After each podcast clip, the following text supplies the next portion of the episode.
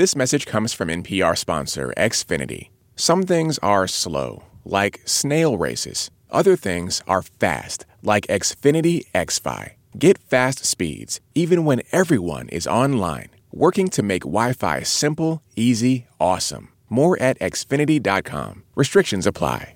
We all love a celebrity. We all we all like an autograph. Yeah, our cinema idols. Rod Stewart, for instance, someone that we all love and would like their autograph. You like Rod Stewart? I think we all like Rod Stewart. But it can be hard to get an autograph. Anna here has a tip. Well, I've been a fan of Peyton Manning for a very long time now, and uh, I pretty much planned from the beginning, once we started the wedding planning process, that I was going to send him an invitation, and I just thought it would be a fun Sure. thing to do. So I sent it to the stadium or the practice facility out there in Colorado. I had no idea what actually would come from it, but I um, was very surprised on Monday when that arrived. So so what came in the mail on Monday? It was the response card envelope. And he and he had written on it. hmm What did it say? Um, it said Anna and James, best wishes, and then he signed Peyton Manning with the 18. So so what did you think when you saw this? I was just floored. I was so excited. um, I mean, I c- there were like no words to express how excited I was. He did check the regretfully decline. That's nice. I mean, Um, he feels bad about it. So so you're married now and and at the wedding were you thinking maybe maybe he's going to show up? no, I mean, while that would have been amazing, I didn't think it so because they were playing San Diego the next day. So yeah, Would you have accepted Eli if he could have made it? yeah, I would have been okay with Eli. I like him too. Yeah. Not quite as much though.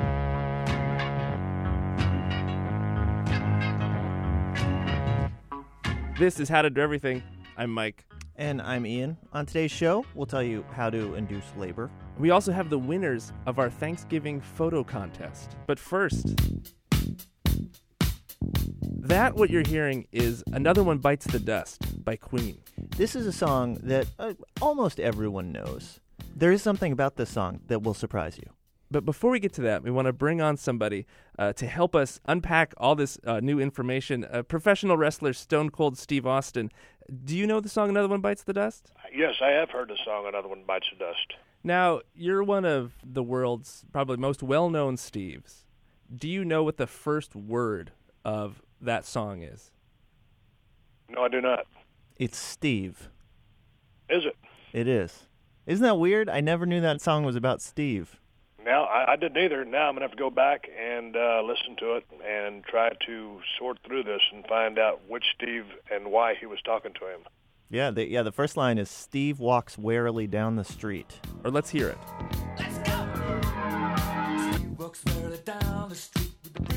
Oh, yeah, yeah, yeah. Now, now it kind of comes Yeah. up. Steve walks warily down the street. Seems to be about a guy named Steve walking around and just beating people up, like kicking butts. Hmm. I always took it as something different. I, I always thought, uh, well, I don't know. It's a good song to play before a football game. Yeah, yeah, yeah. I mean, it, if you had known, it could have been like a your ring entrance song. yeah, had I known it, it might have been a good one. It's uh, you know that was uh, you know Queen was an awesome band, and and that was a badass song. Hey, can I ask you a, a question about uh, your wrestling career? Sure. What would you say was your signature move? Well, probably my finish, which would be the Stone Cold Stunner. And for people that don't know, can you uh, explain what that is? Uh, you know, the setup move was you'd kick a guy in his stomach to kind of bend him over, and uh, as I was facing him, then I would turn around to face the same direction he is, place his chin on my right shoulder, secure it with both hands, and then drop down, land on my ass, driving my shoulder blade, my trapezius, into his throat, rendering him pretty well stunned uh, Yeah. for at least a three count. So when you're working on a new move like that, how often do you do serious damage to your opponent? Uh, ninety-nine point nine percent never. No one has ever Really? been hurt from a stunner. Now, now, if you have your tongue sticking between your teeth, you're going to bite your tongue or your lip Oh. or something like that. But uh, by and large, I mean, if you land wrong or if you land on one of your knees wrong, anything could happen. But by and large, that was probably one of the safest finishes you could take in the business. Wow. What was the What was the worst you ever got hurt wrestling? Uh, it was, uh, I guess it was SummerSlam 97, and I got dropped on my head on a pile driver gone wrong. Was a transient quadriplegic for about 60 seconds in the ring uh, in front of 20,000 people and on pay-per-view. You know, I'm okay now. It was just a bad accident back in. So when you guys are in the ring and something like that happens, do you have like a safe word or some way of letting people know, whoa, things aren't the way they should be? Mm, not really a code word. You kind of, you know, uh, you flat out tell a guy, "Hey, man, I'm I'm messed up," and you know, you never your goal is to never try to hurt anybody. It is a very very physical form of entertainment, and when you got guys in there 250 pounds plus, moving at high rates of speed, anything can happen. Sometimes it does. Uh, I just want to ask you one more thing. So you, you're uh, Stone Cold Steve Austin. Did you consider early on other wrestling names? Well, back in the day, you know, when I was growing up in South Texas, I was going to wrestle my brother in the yard of our house, and my name was the Western Fandango. Now, how and why I came up with the Western Fandango is beyond me at this time in my life. Can you tell us about what the Western Fandango? What kind of character was that guy? I I don't have any idea. I was thinking I was about nine or ten years old, and I don't even know how the name popped into my head, but it did, and it sounded cool. What a Western Fandango would look like or act like, I could not tell you. Western Fandango Stunner. That move doesn't have the same uh, intimidation factor of the Stone Cold Stunner. Definitely not. Probably a little bit different character. Yeah. Although I think the Stone Cold Western Fandango would be pretty exciting. Yeah, and maybe a little complicated. Well, this has been great. Thanks, Steve. yeah, you guys are welcome. Y'all take care. Have a good day. So, so before this next how-to, we should say we're going to talk about uh, some uh, bodily functions and uh, some subject matter that uh, some people might be uncomfortable with. As we're talking about the human reproductive uh, system and process and all of the, the pieces that are involved therein. So here we go. We we heard from Hallie, and Hallie is nine months pregnant, and she is hearing from all sorts of people about the the little tricks you use to uh, I- induce labor. You know, eat spicy food, that sort of thing. We also asked uh, you guys on Twitter, and you've sent in several of your suggestions. Uh, joining us to talk about this and test, uh, I guess, the medical truth behind it is our resident doctor, Peter Leckman. So so Dr. Leckman, are you are you ready for this? the overarching question to me is why on earth would you want to start labor? Once you have labor, then there's a kid and they're out forever. Yeah. So anything you can do to keep them in there for another day or two or week or year would be awesome. preserve preserve the little piece you have left. There's no turning back. All right. Well, we have some. These are from from our listeners, and a lot of these are physical. Like people are saying you should get out, go for a walk, walk up and down stairs. Would any of that actually lead to labor? Uh, you know, pretty pretty dubious. I mean, there's a little bit of logic behind vigorous exercise. The thought is you could begin to separate the membranes in the uterus, and that would cause some release of something called prostaglandins, protein in the body that helps stimulate the uh, cervix to ripen in the sort of the start of labor. So wait, are you suggesting that certain physical activity could jar loose the baby? yeah, that's kind of it. That's kind of the idea. So it was sort of a bad idea in general. All right, here, here's one we got from a, a lot of people recommended variations on this. Uh, that if you want uh, labor to start, you should eat spicy food or a pineapple. Yeah, absolutely no validity to that at all. absolutely not. How about this? Here's another food one: drink an RC cola and eat a moon pie. If you can find a moon pie, I think you should eat it. Uh, that sounds like a pretty good thing to do. Um, RC or any other cola will not help your labor. All right, so, someone recommends uh, having sex. I highly recommend that. Everyone should. Okay, but with regard to a baby, there is some validity to sex. really? Um, so there's so I, I mentioned something called the prostaglandin before, uh, protein in the body. It acts as a stimulant of the process of the cervix ripening, which is a precursor to, to letting the baby out of the prison uh, that the baby's in. And there's a high concentration of prostaglandins in semen. So if you have sex and the male ejaculates when it comes into contact with the cervix, could potentially help the cervix ripen. It's only obviously going to work if you're really on the cusp of going into labor anyway. But there is that's it's a good idea, and I, I highly recommend all the listeners out there to keep on doing it. It does also, I think, put nice bookends on the gestation period. Uh, That's right. It's the alpha and omega of the beginning of the end of your life. Is ripen the term that is most used when talking about this stuff? Yeah, that is the that's unfortunately the uh, med- medical term that's used. Well, okay, here's here's another one, and we beg your indulgence on this. This is a suggestion that you shine a flashlight up your hoo ha.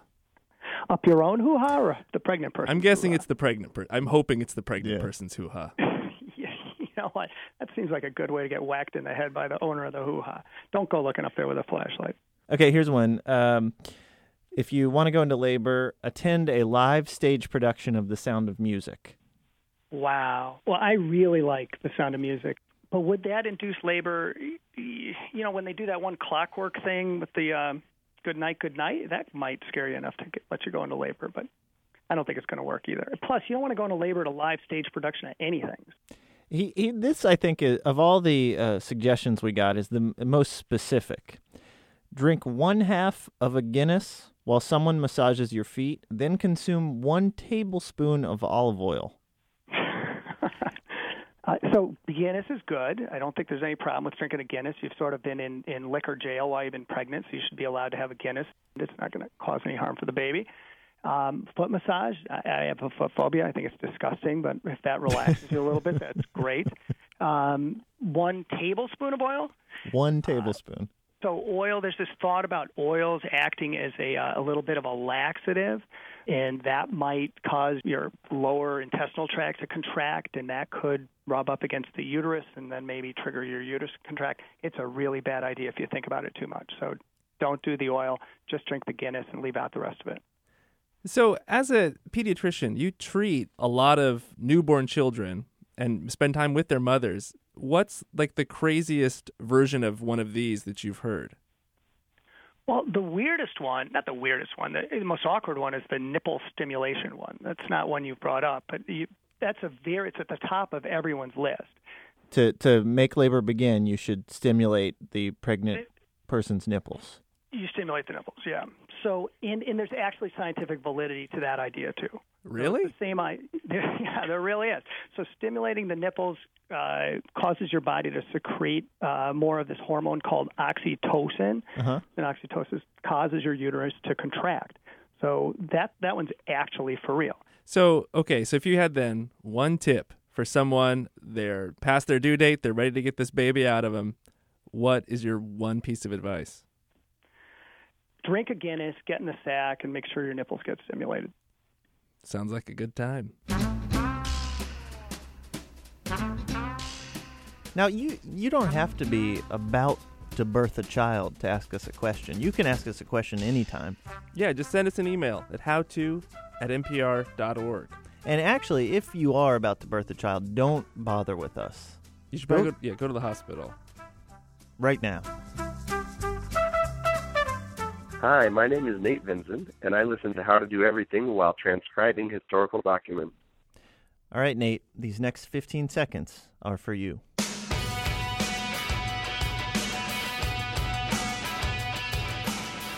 wonder what preservers of historical documents think of those those Nick Nick Cage movies National Treasure? and and National Treasure too. I bet they like them.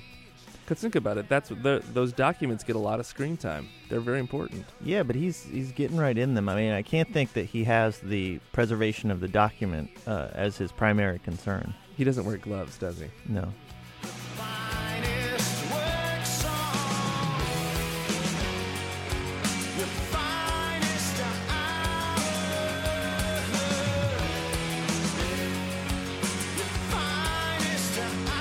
All right, a couple weeks ago, when uh, we were all traveling for Thanksgiving, we asked you to send in your photos from Thanksgiving travel. And one specific thing we asked you for was a photo of a board game. You had to take a photo of a board game you'd never seen before. Howard Wolke sent in his game. Howard, tell us about your photo. Uh, it's a picture actually of my sister holding up a board game that uh, she got at a Hanukkah party, and the game is called Kosher Land. Kind of like in the Candyland vein. I, I believe it's just like Candyland, just different characters, different scenery, and with a kosher twist. I see matzah. Yep. I can't identify everything. Can you? Um, there's matzah in there. There's, there's a gefilte fish, and it's a gefilte fish ocean, I believe it is, Oof. um, which just sounds terrible to me, but that's just me personally. There is uh, Lucky's area. There's honey. There's um, a shortcut sort where you're not mixing milk and meat. uh, I believe there are, there are blessings in the game where, where you have to say blessings to move on, or you do say blessings and then you can skip ahead or whatever it is. You know, it occurs to me that Hanukkah Gelt uh, could work in Candyland and in Kosherland. Absolutely. Now, we got a lot of great uh, submissions in the board game category. Jody sent in a photo of the game Bumps and Grinds. So, Jody, can you describe it for us? So it looks like a traditional board game setup, squares that go around the perimeter of the board. But in the center of the board is a young lady in an advanced stage of undress. and she is uh, coyly looking at you and sitting in front of a fireplace. And there are clothes and glasses kind of scattered about the floor. Can you tell us the full title of the game? Because it has, it has a subtitle too, right? It does. Okay, it's called Bumps and Grinds, a hilarious drinking and stripping game. And it Oh. also says a candlelight game. So in the center of the board, there is a place for cards, you know, that give you actions. And they're called Tomcat cards and Pussycat cards. And there's also a place for a candle. And it's very important that you play this game by candlelight. So, so the cards, though, what are, uh, keeping in mind this is a family show, what are the, some of the things that they ask you to do? Let's see. Uh, here's one. Pussycats. Strip one article of clothing. Uh-huh. Do a no-no, and I'm not quite sure what a no-no is. um, there's also a card that's sort of a get-out-of-jail-free card called a false modesty card, and you can use that in place of stripping one article of clothing. And are you ever called to make the choice between either a bumps or a grinds? um, I believe that bumps and grinds are uh, included in the same activity square. Oh, there's an activity square. Yeah, so there's a number of activity squares, and there are places called Tomcat Lane, VIP Corner, and VIP Corner is very important. Pussycat. There's Oh. also the Naval Academy of the West, NAVEL, and College of Striptease. Ah, Good school. Oh, here, and this is how you win. When any one player is down to his or her last article of clothing and is about to lose that, he or she may then blow out the candle and be declared the winner of Bumps and Grinds. well, congratulations, Jody. You've won our prize. Oh, that's fantastic.